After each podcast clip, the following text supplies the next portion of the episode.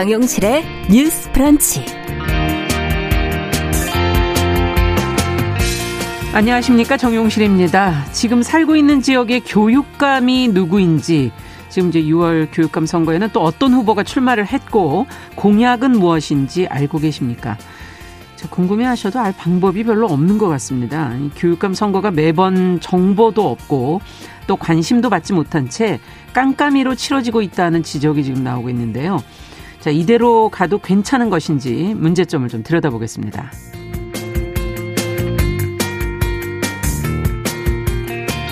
네, 문화재청이 어린이날 덕수궁, 종묘 등이 궁릉에 어린이를 동반한 보호자에 대해서 무료 입장 행사를 열기로 했습니다.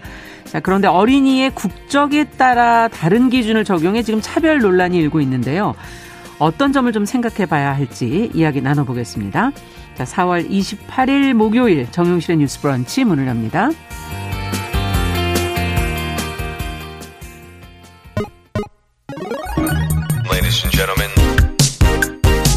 새로운 시각으로 세상을 봅니다.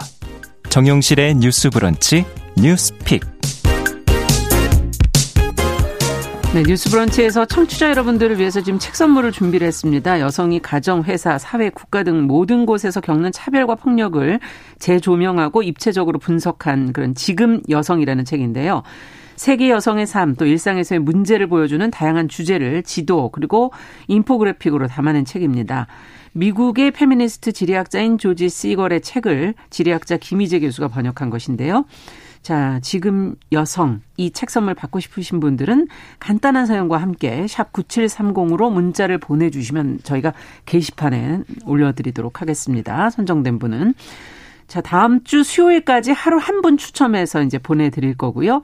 짧은 문자 50원, 긴 문자 100원에 정보 이용료 부과된다는 것 알고 계시고요.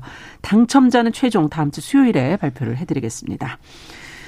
자, 첫 코너 뉴스픽으로 저희는 시작을 하죠. 오늘도 두 분 자리해 주셨어요. 송문희 박사님 안녕하세요. 네, 안녕하세요. 네, 조성실 정치하는 엄마들 전 대표 안녕하십니까? 네, 반갑습니다. 자, 앞서 제일 먼저 말씀드렸던 6월 1일 지금 지방선거 때 저희가 지방의원은 당연히 이제 뽑는 거고요. 아, 자치단체장 그리고 교육감을 지금 새로 뽑게 되어 있는데 교육감 선거가 지금 뭐 하나 이렇게 지금 생각하시는 분들도 계실 것 같고 깜깜이라는 지금 표현들이 나오고 있습니다. 분위기가 어떤지 어떤 문제들이 지금 현실적으로 나타나고 있는지를 조전 대표께서 좀 정리를 해 주시겠어요? 네. 다가오는 6월 1일 지방선거 때 각 이제 그 교육 어, 지방 의원이나 자치단체뿐 아니 자치단체장뿐 아니라 네. 교육감 선거도 같이 진행이 되는데 반해서 음. 실질적으로 이 선거가 진행이 되는지 후보자가 누가 나오는지 그렇죠. 등에 대한 정보가 사실상 전무한 상황이거든요. 음. 그나마 이제 지역 언론이나 이런 데서 다루게 되는 교육감 선거 관련된 주요 기사는 단일화에 관련된 이, 이야기들입니다. 아. 그래서 이게 결과적으로 어, 교육감 선거를 직선제로 운영하고 있지만 음. 이게 다른 선거와 같이 진행이 되면서 더욱이 깜깜이가 되고 있고 네. 이게 또 정당이 어떤 후보자를 내거나 또 지지를 지지나 관계성을 성명 표명하거나 이렇게 할 수가 없거든요. 네. 그런데 결과적으로는 이제 진영 논리에 이제 어, 기반해서 많은 선거가 이루어지고 있지 음. 않느냐라는 우려와 비판이 또 있는 한편 어, 저는 이렇게 생각을 하는데요. 실질적으로 이게 후보자가 지금 예비 후보자로 등록하신 분들의 정보를 찾아서 들어가면 알 수는 있습니다. 그러니까 예를 들면 중앙선거관리위원회를 네. 포털에서 치시고 네. 이번 6일 지방선거에 입 후보자 명단, 예비 후보자 명단을 이제 누를 수가 있어요. 그렇죠. 그럼 거기에 들어가서 제가 살고 있는 광역시 지역을 이제 쓰면은 거기에 이제 현재 예비 후보자로 등록되어 있는 분들의 명단이 음. 이제 오릅니다. 네. 근데 좀 문제는 뭐냐면 그러니까 대표 양력 두 개 정도 되게 짧게 돼 있군요. 네, 사진. 네. 이 정도만 사실 현재 음, 볼수 있고요. 정책은요? 네, 정책은 실질적으로 공보물이 나오게 될 때야 알 수 있게 될 텐데 아. 그렇게 되면 약 10일 정도 전이 그나마 빠른 시기라고 볼 수 있겠고 예. 그렇기 때문에 고민할 수 있는 시간이 우선 없다. 음. 그리고 두 번째로는 중간에 이제 사퇴하거나 이런 뭐 후보자들이 예비 후보자들이 생기고 하면서 결과적으로 어떤 정책을 음. 누가 표방하고 그렇게 됐을 때 교육 현장에서 무엇 무엇이 달라지느냐 보다도 네. 어떤 후보가 사퇴하고 어떤 후보가 누구와 연관성이 있기 때문에 누구를 뽑는 것이 맞느냐라는 방식으로 이제 소비되는 경우가 좀 많이 있거든요. 예. 그래서 현재 상황에서 우리가 더 큰 관심을 가지고 음. 어떤 후보가 어떤 방향성의 일들을 해왔고 또 이번에는 어떤 공약을 내고 있는지를 좀 적극적으로 나서서 이제 챙겨볼 수밖에 좀 없는 상황이다. 네. 네, 그 부분이 좀 유감스럽지만 우리가 또 가져야 될 책임이기도 한 것 같습니다. 직선제라는 게그 음. 내용에 대해서 관심을 안 갖게 됐을 때 오는 폐해 가 바로 지금 우리가 지금 교육감 선거에서 많이 예. 좀 드러나고 있는 부분이긴 하고요. 예. 근데 이런 이제 초기에 우리가 이게 교육감 직선제가 이제 도입이 됐을 때는 음. 좀 여러 논의 끝에 도입이 됐습니다만 중간에 어, 뭐, 이른바 민주 진보 진영의 교육감들이 많이 선출이 되고 음. 하면서 교총 등의 단체에서 직선제에 대한 위헌 소송을 또 제기하기도 했거든요. 아. 근데 실질적으로 헌법재판소는 이것에 대해서 각하 결정을 내린 바 있습니다. 예. 그래서 이런 것들이 실질적으로 직업의 자유를 침해한다든지 음. 학생들이나 학부모의 기본권을 침해하지 않는다라고 표방을 한 상황이고 음. 그래서 결과적으로 현재 상황에서는 이제 그 정보 접근성이라고 해야 될까요? 그러니까 그렇죠. 어떤 부분에서 현재 제가 이 방송하기 전에 들어가서 사이트에서 찾아봤는데 저도 이렇게 접근성이 쉽지는 않더라고요. 그러니까 음. 예를 들면 이 한 군데 들어가서 클릭을 할 때에도 훨씬 더 유저가 사용하기 쉽도록 뭐 예를 들면 지역을 선택하는 거 이런 거가 사실은 그래픽적으로 좀 다가와야 되거든요. 그렇죠. 근데 저도 한참 보면서 아니 근데 어느 지역을 어디서 선택해야지 약간 이런 식으로 구조가 음. 되어 있었어요. 그래서 이런 부분도 그렇고 두 번째로 더 실질적인 정보는 사실 지역 방송국에서 나오는 보도가 가장 정확할 수 있습니다. 지역 방송 보도. 네, 그래서 현재 KBS 방송 지금 우리가 참여하고 있기 때문에 네. 지역별로 뭐 예를 들면 뭐 전주 방송, 뭐 광주 방송 네. 이런 방송국에서 지역 후보자들의 뭐 음. 정책이라든지 후보자 입후보 현황 등 그리고 이전에 뭐 논란이 있었던 부분이 무엇인가 이런 것들을 음. 뭐 보도하는 경우들이 많이 있거든요.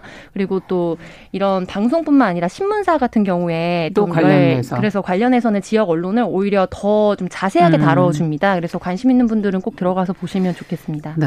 근데 이게 교육 정책이 너무 중요한데 사실은 매번 이것 때문에 뭐 대학 입시부터 해서 모든 게 다 좌우되는 거 아닙니까? 학부모들 입장에서는 굉장히 중요한 문제고 관심이 높. 높지 않을까 싶은데 이렇게 막상 투표에서는 관심이 없는 이런 현실.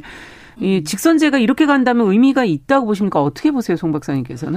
그, 제 아이가 지금 올해 고3이거든요. 예. 그런데 교육감이 실제 교육 현장에서 어떤 역할을 했는가 이렇게 보면은 음. 별로 그 효능감이 많지 않습니다. 왜냐하면 교육감 뽑는 이 제도 자체가 어, 뭐, 지방 자치하면서 교육 자치, 이런 음. 기치를 내걸고 그렇죠. 교육감을 직선을 하고 있는데, 네.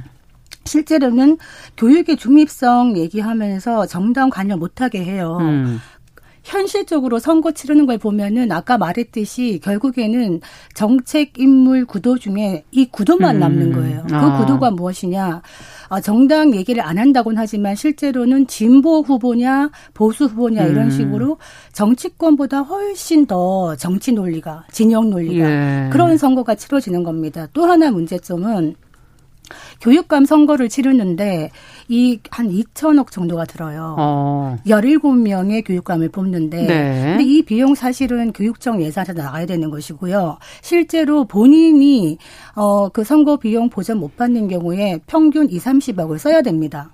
아이고. 엄청나게 돈이 드는 정치네요. 정치. 정치 이상입니다. 예. 시도지사 선거 이상으로 돈과 조직과 세력이 음. 필요한 선거인데 이렇게 치러지는 과정에서 당선이 된 교육감들이 음. 어떻게 되느냐 실제 보면 어 현재까지 그 직선제 이후에 수사나 재판을 받은 교육감이 20명 네. 이런 모습 보는 학생들은 이게 과연 교육적일까? 근데 그렇죠. 또 당선된 교육감은 음. 그런 과정에서 정치적 빚을 지기 때문에 음. 실제로 되고 나서 자유로울 수가 없어요. 어. 어떤 인사나 어떤 이권 개입이나 이런 데서 묶여갈 수밖에 없는 또 이런 부분이 있기 때문에 이런 선거를 왜 치르고 있는가라는 네. 자꾸 문제점이 드는 거죠. 그렇죠. 가장 어떻게 보면은 저질적인 선거가 치러지고 있는 게이 교육감 음. 선거다.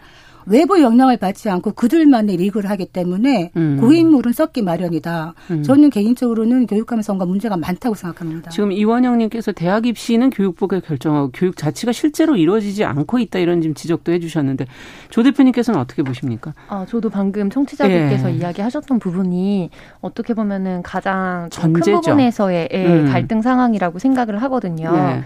그래서 우리 사회가 그러니까 이상적으로 생각하는 어떤 교육의 목표나 방향이 있잖아요. 음. 그러니까 각자가 원하고 잘 할 수 있는 업으로 삼을 수 있는 일들을 음. 또 찾아가는 과정 그리고 자존을 뭐 쌓아가고 사회성을 길러가는 과정으로서의 학교.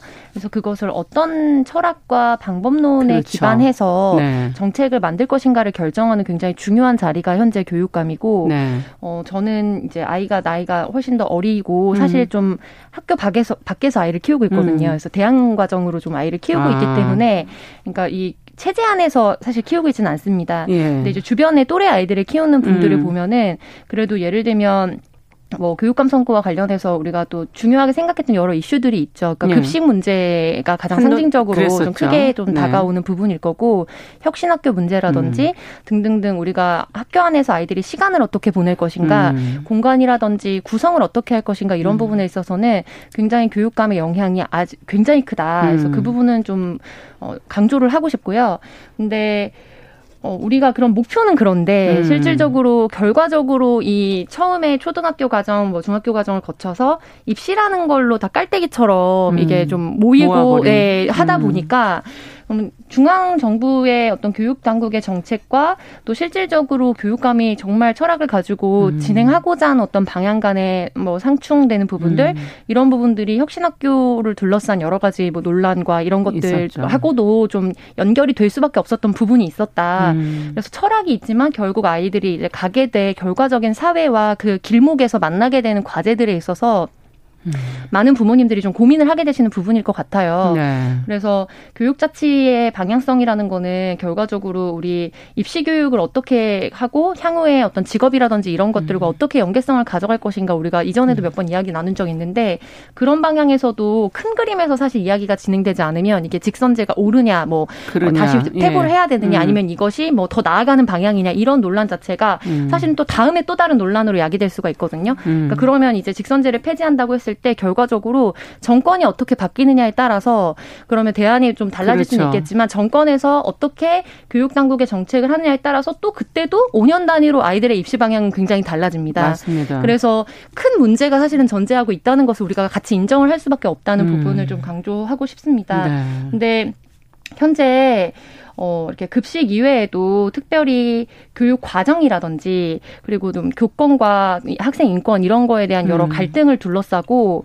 이제 결과적으로 이제 세력의 어떤 위세를 어떻게 갖추고 있느냐, 조직력을 갖추고 있느냐가 선거의 결과를 좀 좌지우지하게 되는 현실이라는 부분 우리가 좀 무시할 수 없는데 음. 그런 만큼 이렇게 우리 국민들의 사각지대에 있으니까 조직력을 갖고 있고 어떤 입장을 대표하는 쪽에 음. 특히 뭐 교원 단체라든지 그래서 이렇게 약간 양자 구도가 된다든지 이런 형태로 많이 치닫고 있어요. 아. 근데 이거를 어, 정책으로 당연히 바꿔야 되는 부분들이 있겠죠. 네. 예를 들면은 어떻게 정책 공고나 이런 부분들을 더 이렇게 흘려 보낼 것인가, 음. 접근성을 높일 것인가. 근데 저는 그것과 방불하게 중요한 거는 제도를 아무리 바꿔도 결국에 교육 정책이나 교육감 선거나 이런 방향성에 있어서 국민들이 관심을 가지지 않으면 언론에서도 뒷전이 되고 정책에서도 당연히 그러니까요. 뒷전이 됩니다. 네. 그럼 이게 직선제냐 아니냐는 오히려 다음 선거에 심판을 할 수 있다라는 점에서 음. 이제 더 시기 계속해서 항상적인 관심을 갖지 못하더라도 음. 향후에 어떤 심판의 도구로 사용될 수 있다면 그렇지 않고 위에서 예를 들면 내리 꽂는 방식으로 교육감이 음. 뭔가 뭐 이렇게 세워진다 네. 그렇게 됐을 때는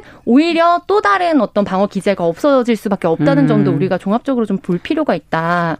네, 그래서 네. 이게 교육감 선거에 대해서는 현재 상황에서는 많은 분들이 관심을 가지는 게 가장 중요한데 당사자성을 가지는 인구가 굉장히 줄어들고 있습니다. 그렇죠. 학령 인구가 줄어드는 만큼 그래서 저도 사실 아이가 없을 때는 솔직히 말씀드리면 교육감 선거는 그냥 이름하고 대충 이미지 보고 뽑을 때도 많이 있었거든요. 대표 예. 공약 이 정도만.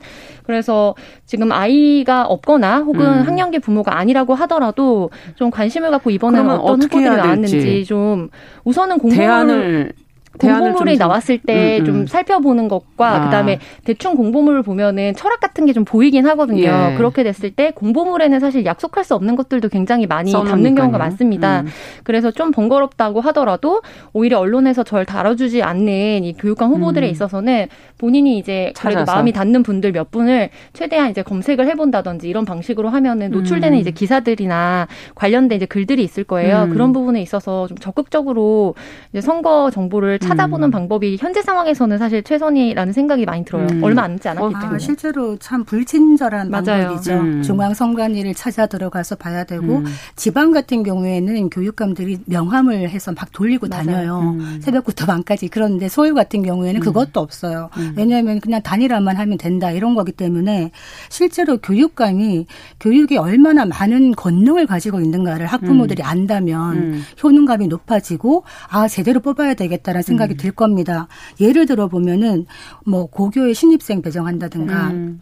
또 학원 강사를 어떻게 와서 수업을 하게 하는가라든가 음. 그 다음에 특목고 자립형 사립 이런 것도요 교육감이, 결정합니다. 네. 교육부에서 아무리 얘기해도 지방 교육감이 노하면 안 되는 그렇죠. 거예요. 그만큼 음. 권능이 많은 데인데 학부모들이 그 관심이 없다. 왜냐하면 실제로 교육감 잘 뽑는다고 내 아이 공부하는 게 아니거든요. 그런 음. 생각해요. 실제로 학부모들이 그런데 음. 그거 무관심이 매우 잘못된 것이다. 왜냐하면 어, 교육의 당사자인 학생들이 배제되어 있잖아요. 네. 그렇다면 투표권을 가진 학부모나 유권자가 그 역할을 해줘야 됩니다. 음. 제가 아이를 키우는 키우는 과정에서 보면 음. 학생들이요 다 알아요. 음. 교육 현장에서 어, 어떤 선생님이 정말 가치와 철학을 가지고 학생들에 대한 애정을 가지고 음. 우리를 보는가라는 네. 걸 알아요 학생들이. 그래서 저는 이런 분들이 좀 나가야 된다. 음. 그래서 이런 제도도 중요하지만 사람도 매우 중요한데 어떤 식으로 하면 좋겠냐 제가 곰곰이 음. 생각을 해보면. 네. 어, 지금의 시스템을 이를테면은 영국이나 독일이나 막 이런 데서는요, 음. 그 지자체장이나 교육위원회에서 임명을 합니다. 네. 그렇게 가는데 저는 약간 섞어서 우리나라 같은 경우에는 그 학교에서 자체적으로 이제 학부모나 학생이 추천한다. 음.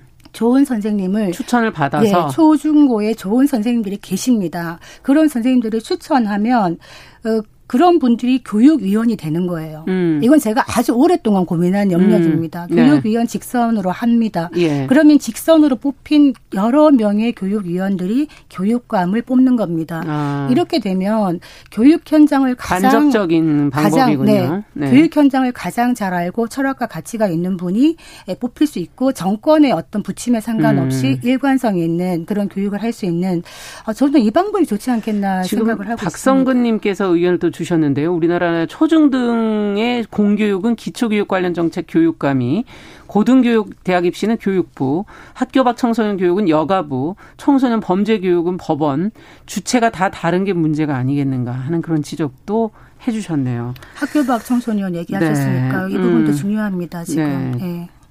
자, 이 교육 문제는 정말 어, 끝이 없어서 저희가 가, 일단은 오늘은 이런 문제 제기로 이 어, 뉴스를 좀 들여다 보도록 하고요. 다음에도 또 차후에 또 교육 관련 정책은 저희가 또 좀 더 깊이 좀 다뤄보도록 하겠습니다.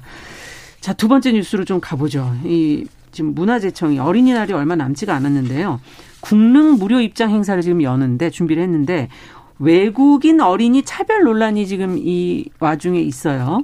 무슨 이야기인지 송 박사님께서 그 관련 내용 좀 전해주시죠.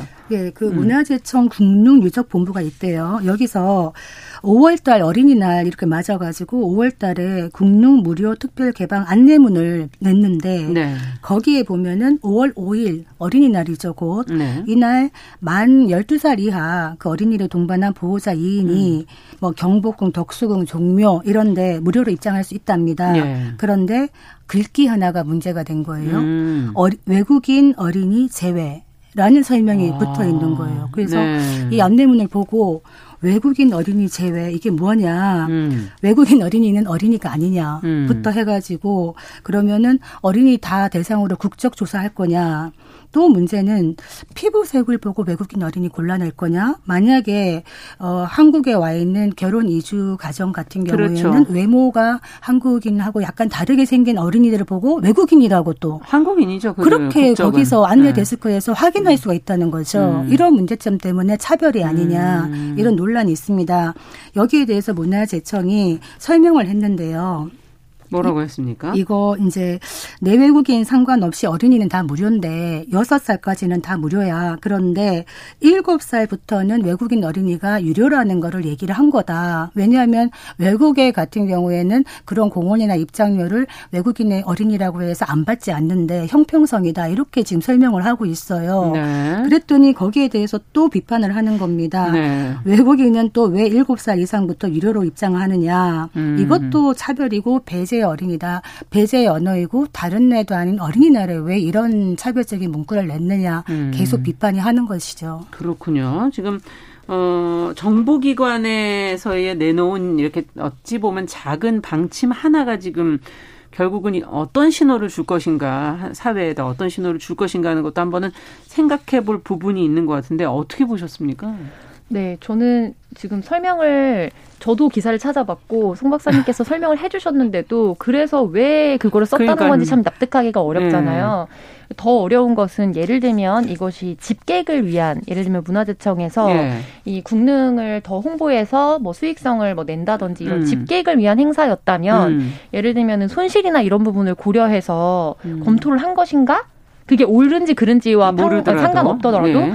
이렇게 생각을 할 수 있을 텐데 이거는 무료로 하겠다라는 것이고 어린이날 예. 취지에 맞춰서 어린이에게 선물을 하고 환영하는 차원에서 아, 그렇죠. 이제 기여를 하겠다는 것인데 네. 거기에 굳이 어린 외국인 어린이는 제외를 한다라고 하는 것 자체가 좀 그게 홍보물로 나갔을 때 어떤 파장을 일으킬지에 음. 대해서 이게 검토되는 모든 과정에서 누구도 그걸 캐치하지 못했다는 음. 게 이 감수성과 어떤 인권에 대한 무지함을 사실은 보여주는 거라고 생각이 들어서 좀 부끄럽게 생각을 하고요. 네. 그리고 이런 어떤 누구는 배제 이런 것들이 음. 굉장히 좀 많이 쓰입니다. 그래서 특히 또 노키즈존 논란 같은 경우에도 음. 굉장히 이게 어린이를 아무 이유 없이 예를 들면 행동을 했는데 뭔가 제지가 되지 않거나 음. 이제 여기에 어울리지 않는 것을 했을 때 배제를 시키는 것이 아니라 예. 아예 입장 자체를 못하도록 하는 것은 인권이나 이런 데를 음. 비롯해서 굉장히 시정 조치들이 있었거든요. 음. 그런데도 현장에서는 전혀 이루어지지 않고 있습니다. 맞습니다. 그리고 온라인 상에서 이루어지는 이제 찬반 논란에서는 실질적으로 굉장히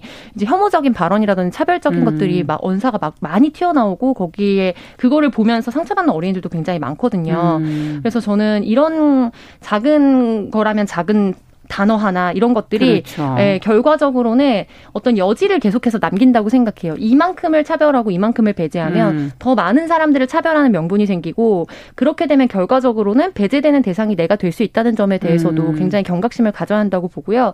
이거는 정책에 대한 어떤 뭐 옳고 그름의 문제, 찬성과 반대의 문제를 포함하고 또 동시에 정치적 올바름이라고 음. 표현을 굳이 하는데 그러니까 어떤 단어나 이런 것들이 어떤 세계관을 반영하고 있느냐 음. 그렇다 하면은 이제 아 뭐 그런 농담 하나 가지고 그래라고 음. 하는 무시할 만한 것이 아니라 이것은 사실은 굉장히 중차대한 문제다라고 하는 것에 이제 논란들이 많이 있었고 네. 우리 사회에서 이 정치적 올바름이 굉장히 피곤한 것으로 인식되는 경향이 있습니다. 음. 그러니까 정치적 올바름에 대한 제대로 된 논의가 붙기도 전에 그러니까 피곤한 문제 제기라고 좀 인식하는 경우가 많은데 정치적 올바름만 이야기하면 문제가 되겠지만 음. 결과적으로 이거를 통해서 이미 우리 사회에 나타나고 있는 여러 병폐들이 있고 음. 이렇게 많은 분들이 또 동의하시면서 납득하기 어려운 행정들이 음. 많이 이루어지고 있잖아요. 그래서 이런 부분들에 있어서 어떤 정치적 올바름의 문제 제기가 있을 때, 아, 또 저런 애가 아니라, 음. 어, 그러면 나, 내가 인식하지 못했던 그 문제라는 게 뭐지? 라고 음. 돌아보려고 하는 좀 반성적인, 자기 반성적인 음. 태도를 우리 모두가 좀 가지고 있을 때, 사실은 행정도 좀 그거에 대해서 인식하고 두려워할 수가 있는 것 같습니다. 네. 네. 그 차별이나 혐오나 음. 이런 표현이 굉장히 일상화되어 있죠. 음. 한국 같은 경우에는 다문화 가정이 지금 지금 수의생 아이가 한 6% 됩니다. 어. 그러면 이 아이들이 다 한국인인데 어 자라면서 학교 폭력에 노출되는 경우가 일반 학생들보다 훨씬 많다는 음. 거예요. 그러면서 이런 다문화 가정 10가구 중에 3가구는 이런 차별과 혐오를 맞닥뜨렸다는 겁니다. 음. 결과적으로 한국의 어떤 한국인의 다문화 수용성 자체가 매우 낮다. 네. 평균 50점이 안 돼요. 네. 100점 만점에. 아. 그래서 이런 부분에서 어 외국인이나 아니면 은 결혼 이주 자녀 다문화 가정에 대한 인식의 전환이 필요한데요. 한국은 단일 민족 신화를 깨야 됩니다. 음. 이거에서 벗어나서 다양성을 수용해야 되는데 음. 아직까지도 예능이나 이런 프로그램 보면요. 그렇죠. 맞아요. 음. 끊임없이 어떤 그 동화를 강요해요. 음. 어떤 한국 음식을 먹이면서 계속 얘기하죠. 아유, 한국 사람 다 됐네. 네. 듣는 사람은 내가 이걸 잘 먹어야 한국 사람이 되는 건가? 음. 무의식 중에 강요를 느낀다는 겁니다. 네. 다문화 수용성이 매우 중요한 시기입니다. 그러네요. 네. 자, 벌써 끝내야 될 시간이 됐네요. 뉴스픽 오늘 두 분과 함께 중요한 내용을 좀 다뤄봤습니다. 조성실 정치하는 엄마들 전 대표 송문희 박사님 두 분 수고하셨습니다. 말씀 잘 들었습니다. 감사합니다. 감사합니다. 네, 정용실의 뉴스 브런치 1부 마치고 저는 잠시 후에 돌아오겠습니다.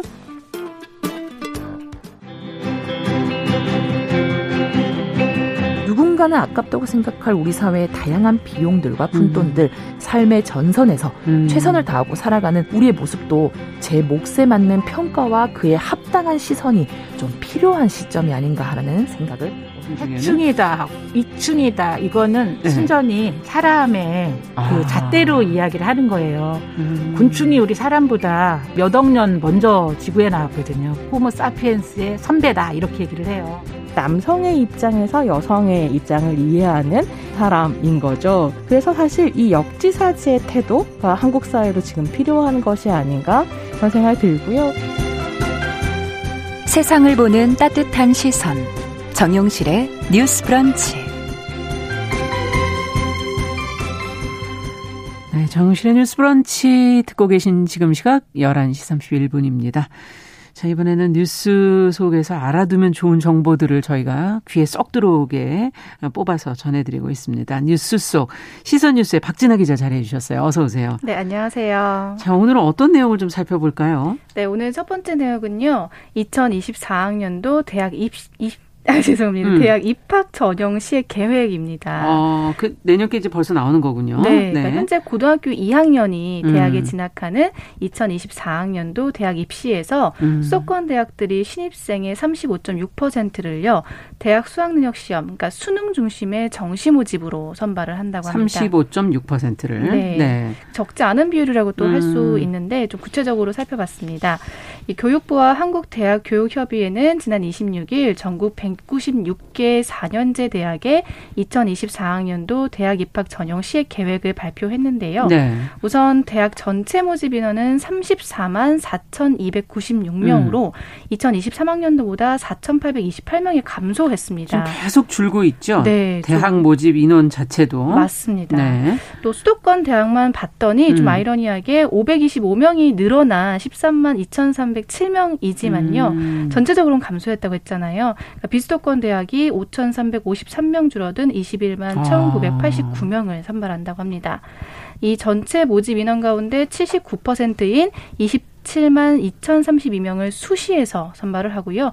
21%인 7만 2,264명을 정시에서 뽑습니다. 네. 그러니까 수시 비중이 지금 엄청 높다라고 볼 수가 있는데 그렇죠. 네. 이 수시는 그러면 어떤 전형을 봐야 하는 건지 정시는 그 수능을 음. 보면 되는 거죠? 네, 맞습니다. 예. 조금 설명을 좀 해주세요. 네, 우선 수지, 수시 모집에서는 학생부 위주 전형이 가장 높은 비중을 차지했는데요. 음. 학생부 교과 그러니까 내신 성적을 정성적으로 평가한 그 결과를 가지고 합격 여부를 결정하는 입시 전형입니다. 음. 이게 15만 4,349명 무려 한 50% 가까이인 네. 44.8%를 비율을 선발을 하고요. 또 학생부 종합 그러니까 학생생활 기록부에 적힌 내용들이 있잖아요. 음. 이것들을 토대로 평가하는 게 7만 9,520명을 전형을 뽑습니다. 음. 정시 모집에서는 91.7%가 수능 위주 전형을 선발하는데요. 네. 이는 전년보다 인원으로 보면은 3,611명 정도가 적지만 비율로는 0.5% 포인트가 음. 높습니다.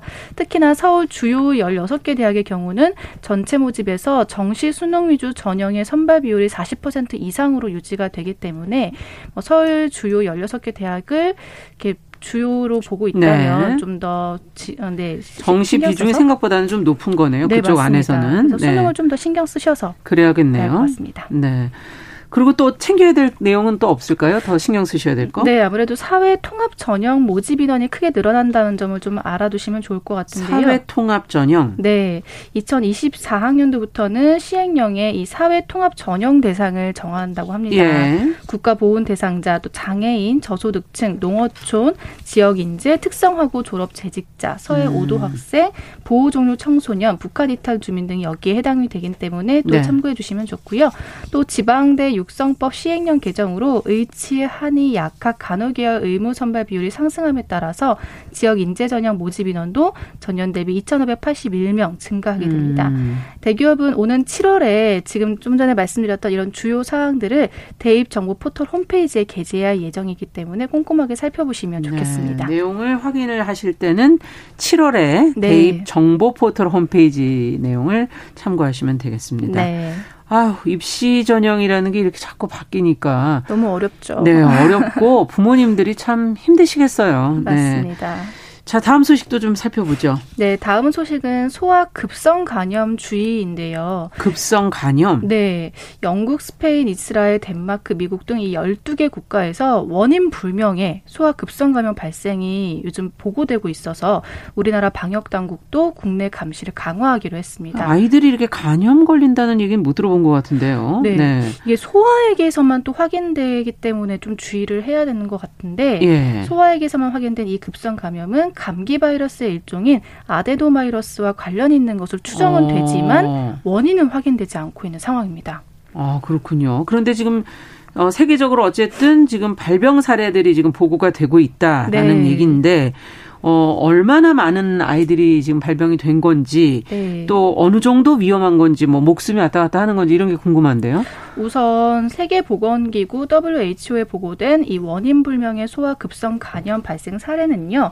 21일 기준으로 12개 나라에서 169명이 네, 음. 보고가 됐고 영국에서 최초 보고가 시작됐습니다. 아. 확인된 환자 169명 중에 74명이 아데노바이러스 감염에 대해 양성 반응을 보였고요. 음. 환자의 10%가량의 17명은 간 이식까지 필요한 아. 상황이라고 합니다. 어린아이들인데? 네. 그러니까 심각하다고 볼 수가 있는 거죠. 아이고. 네, 또 환자 사례에서 확인된 임상적 특징으로는 간 효소의 급격한 증가, 또 예. 급성 간염 확인점, 복통, 설사, 구토, 위장 관련 증상, 또 기존 A에서 E형 간염 미확인 등인데요.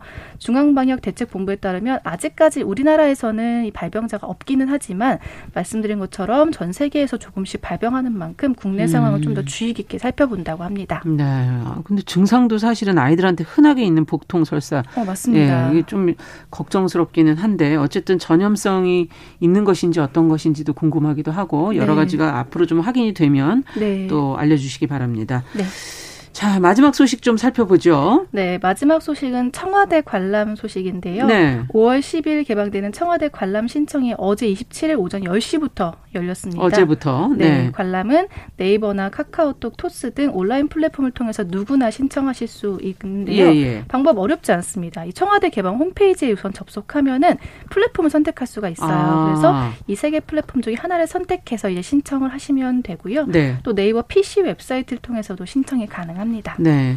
어, 보도 나온 내용들을 좀 살펴보니까 네. 65세 이상의 이제 어르신들하고 음. 또 장애인도 이 초기 개방 혜택을 좀 누릴 수 있다 이런 게 별도로 또 이렇게 문구가 네, 있더라고요. 맞습니다. 예. 말씀하신 것처럼 우리 국민과 외국인 외에도 65세 이상 어르신과 장애인도 초기 개방 혜택을 누릴 수 있도록 그룹별 관람 인원을 좀 안배를 아. 했는데요. 또 뭐 개인별 혹은 단체별 단체라면 30에서는 50명 정도 예. 또 65세 이상 어르신이나 장애인 등 세계 유행에 맞춰서 관람 희망 일자와 시간을 좀 선택하시면 됩니다. 아, 그러니까 어떤 그룹에 들어갈 거냐 신청하실 때 개인으로 네. 갈 거냐 아니면 30명 이상의 단체로 갈 네. 거냐 아니면 나는 이제 65세 이상이냐 뭐 장애인이냐 이걸 선택을 해야 되는 거군요. 네, 네 맞습니다. 그래서 예. 이제 아무래도 좀 편리하게 선택하신 다음 뭐 시간을 선택하시면 아. 되고요. 또 아무래도 초반에 사람이 많을 수 있기 때문에 선택한다고 다 되는 게 아니잖아요. 예, 예, 예. 당첨 알림 그러니까 관람 확정이 되면 아. 정부 대표 행정 서비스인 국민비서를 통해서 보내줍니다. 저희 백신 맞을 때도 국민비서 통해서 많이 카카오톡으로 이렇게 오던데요. 네, 맞습니다. 네. 그렇게 확인하시는 확인은 것처럼 그렇게 하실 수 있군요. 비슷하게 네, 당첨 음. 알림이 그렇게 온다고 보시면 되고요. 관람일 기준 9일 전까지 신청이 가능하고요. 음. 관람일 8일 전에 당첨 알림이 발송이 됩니다. 그렇군요. 네, 또 5월 10일부터 22일까지 약 2주간은 청와대 개방 기념 행사가 진행됩니다. 기념 행사도 있다는 거 알려주셨고 네. 하루에 그러면은 인원이 좀 정해져 있다는 얘기인 거군요. 예, 맞습니다.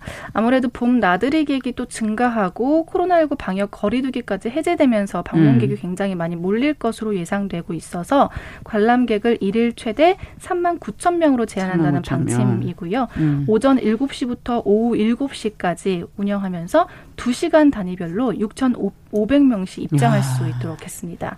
인원이 많네요. 네. 아무래도 첫날 개방하는 첫날에는 좀 많은 이슈들이 있을 걸 고려해서 음. 준비 시간 이런 것들이 있기 때문에 첫날인 5월 10일에는 오후 12시부터 8시까지 2시간 단위로 관람객을 드리고요. 음. 5월 22일에 열리는 별도 행사 참가는 또 따로 신청을 받을 예정이라고 하니까 음. 관련되는 소식이 있으면 또 전달해 드리도록 하겠습니다. 네, 지금 오전 7시부터 보통 오후 7시까지 네. 12시간 동안 어, 개방되고 어, 시간 두 시간 단위별로 네, 입장하실 수 있다라는 안내를 해 주셨습니다. 아유. 이제 봄이 이제 뭐 여름으로 이제 넘어가는 것 같은데. 맞습니다. 네, 좋은 또 나들이 하시면 좋겠네요. 오늘 소식 여기까지 듣겠습니다. 감사합니다. 네, 감사합니다. 네, 뉴스 속 시선 뉴스의 박진아 기자와 함께했습니다.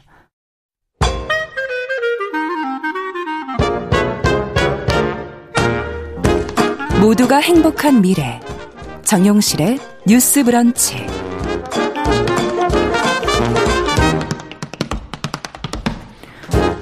네, 정용실의 뉴스 브런치 듣고 계신 지금 시각 11시 41분입니다. 자, 이번에는 서준 편집자의 세심한 안목으로 고른 좋은 책 같이 읽어보는 시간이죠. 동네 책방.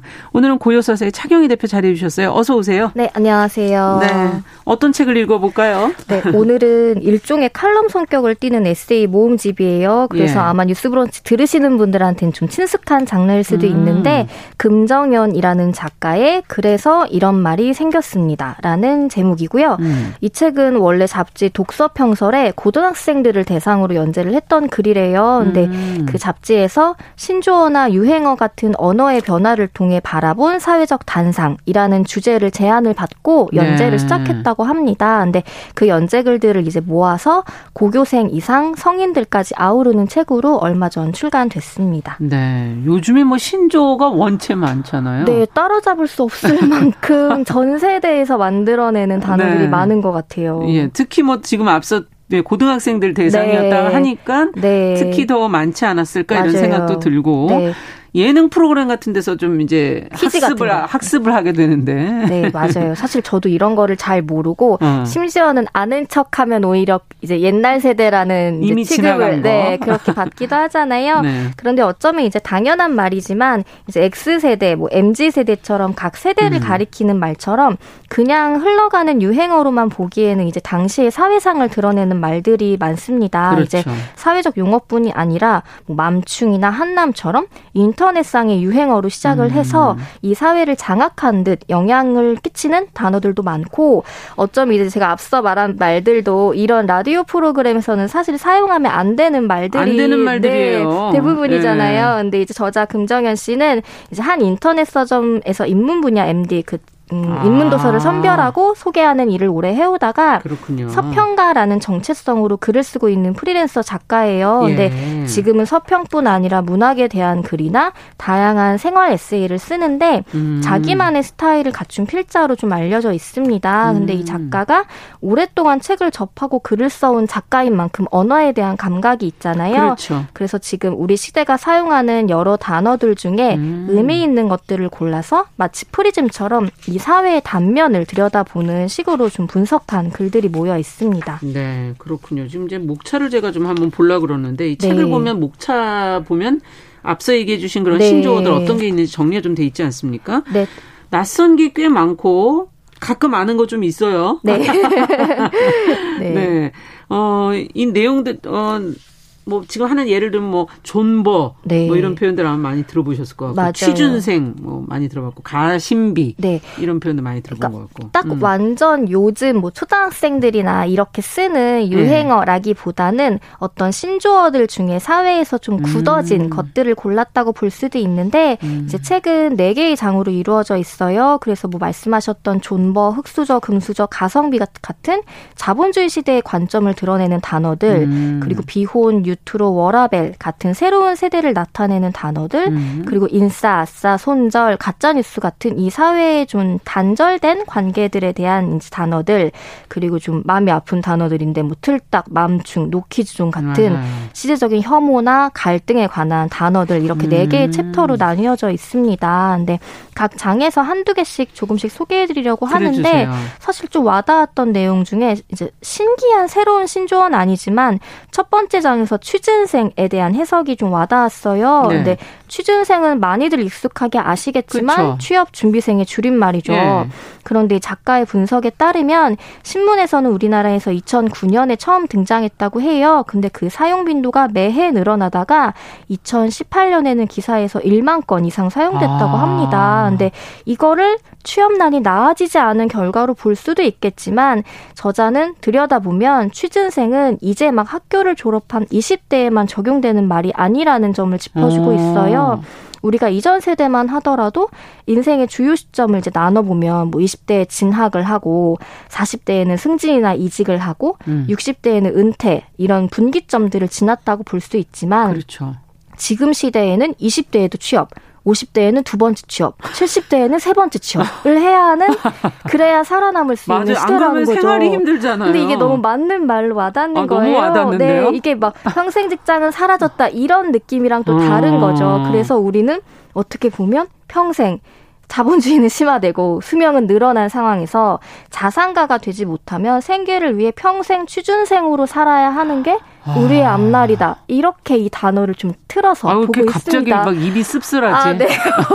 맞아요. 예. 아, 진짜 정말 생계를 이으려면 네네네. 네. 일을 할 수밖에 없는 거잖아요. 근데 여기서 구체적으로 25세에 첫 취업, 50몇 세 두 번째, 음. 75세. 근데 다 너무 맞는 말들이더라고요. 그, 그 핵심을 네. 또 들여다보는 네. 예. 맞습니다. 야, 젊은 세대의 말만이 아니었군요. 네. 오래 살아남은 이유가 있구나. 네, 맞아요. 이런 생각도 들고. 네, 사실 살아남으면 안 되는 말이기는 한데 없어져야 될 말이. 네, 그렇습니다. 그리고 이제 또 네. 개인적으로는 저는 스불제라는 말을 몰랐거든요. 이 뭐예요? 네, 저도 아, 몰라요. 다행히 모르시는군요. 다행이라고 해야 될지 이게 줄임말인데 스스로 불러온 재앙이라는 말의 줄임말이에요. 스스로 불러온 재앙. 네, 그래서 뭐 이 책에서는 예전에 있었던 애니메이션 주제가의 가사도 인용 인용을 하는데 음. 이제 앞서 말씀드렸던 취준생이랑도 좀 연결이 되는 느낌이더라고요. 음. 어떻게 보면은 이 사회의 암울한 이제 단면을 드러내는 이제 이 책에서 저자는 스불제를 야구 경기랑 프리랜서 작가인 자신의 상황을 비교해가면서 좀 유머러스하게 해석을 풀어내고 있어요. 이게 음. 결국 내가 불러온 내 선택으로 인한 재앙이다. 나를 음. 올가매는 상황들에 대한 스트레스 뭐 이런 이야기인데 하지만 돌아보면은 결국은 옳은 선택을 해야 한다는 이 필요성에 짓눌리는 시대. 음. 한 번의 선택으로 인생이 달라질 수 있다라는 중압감을 좀 버텨내야 하는 아. 개인들이 어떤 안 좋은 일들을 겪었을 때 이 스불제라는 말을 좀 자조적으로 쓰면서 이 웃지 못할 상황들을 넘어가는 것은 아닌지 아. 그런 것들이 좀 담겨 있습니다. 진짜 그러네요. 선 저희 뭐 대입만 해도 네. 한번 시험으로 맞아요. 그냥 인생이 결정되는 것처럼 어떤 선택이 사실은 인생이 중요하기는 하죠. 네, 요즘엔 네. 뭐 주식이나 비트코인 맞아요. 이런 것도 마찬가지고 음. 한번 선택으로 정말 기로가 왔다 갔다 아. 하는 그러네요. 네. 이런 용어가 그냥 나오는 게 아니네요, 정말. 맞습니다. 근데 인싸, 아싸 이런 음, 뭐 손절 이런 네. 표현은 워낙 많이들 쓰시는 거 아니에요?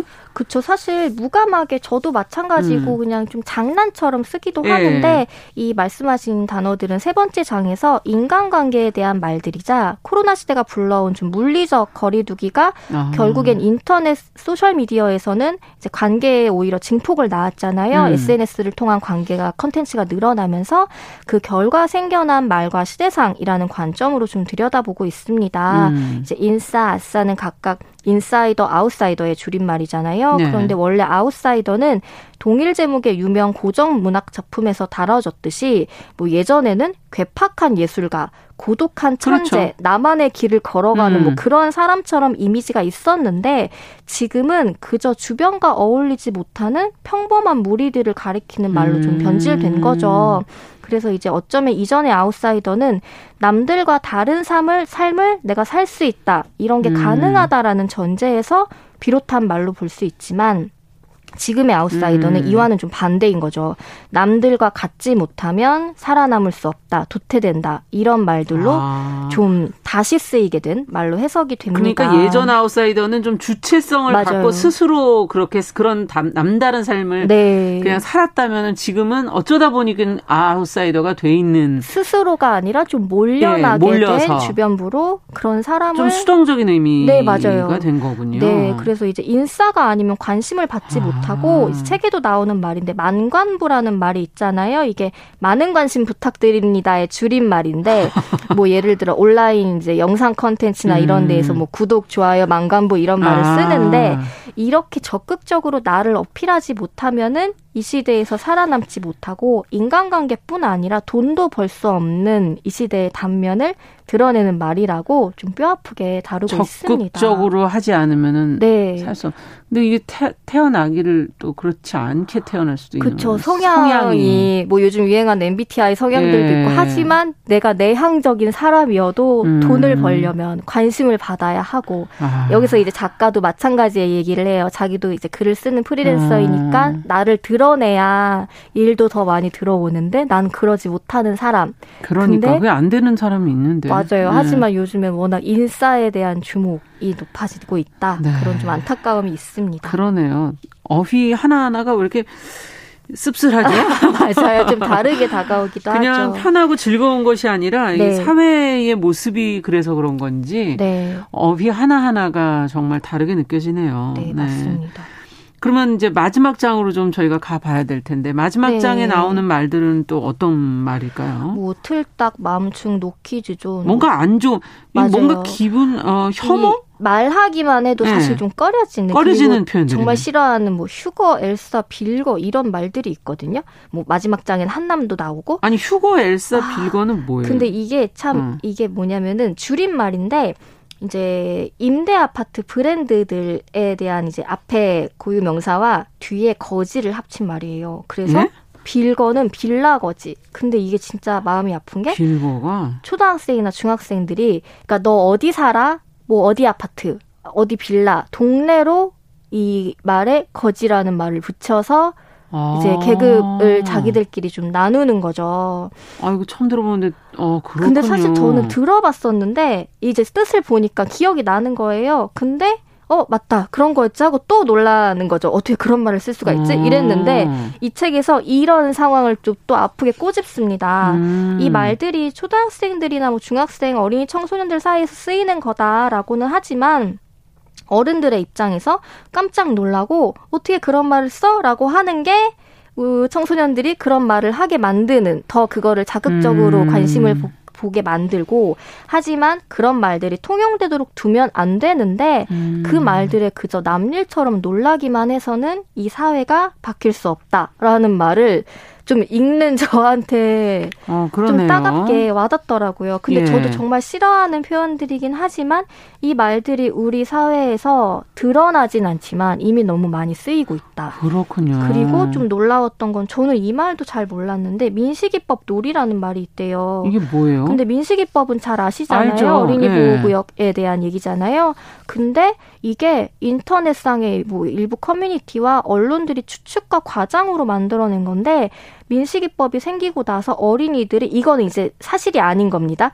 어른을 놀래키기 위해 보호구역에서 차로 일부러 뛰어들기도 한다. 이게 놀이다라는 그런 기사가 나왔다고 해요. 네. 근데 근거가 없다고 합니다. 오히려 뭐 누가 이렇게 쓴 거죠? 그러니까 이게 민식이법에 대해서 불만이 있는 사람들이 어른들이 네 반발 오히려 이런 역효과가 있다라는 억울하다라는 식으로 영상 제보를 한다는 아, 거예요. 하지만 그 영상을 보면 근거도 없는 네 그냥 놀이가 아니라 그냥 정말 어린이가 이제 부주의한 거죠. 어린 그런 상황에 음. 대한 게 우리가 이미 알고 있잖아요. 그냥 뛰어든 것 뿐인데 이걸 마치 놀이처럼 아. 초등학생들이 그걸 역이용한다라는 식으로 조롱하고 그 음. 그 법을 무력화하는데 마음이 아픈 건 그 민식이라는 이름이 우리가 어떻게 생긴지 알고 있잖아요. 한 아이의 죽음 아닙니까? 네. 근데 그거에다가 놀이라는 말을 생각 없이 붙여서 쓰는 이 성인들이 얼마나 음. 끔찍한 존재들인지 이 책에서 진짜 좀 정색을 하고 진짜 있습니다. 이런 표현들을 이게 해서는 안 되는 거죠, 정말. 맞습니다. 예. 네.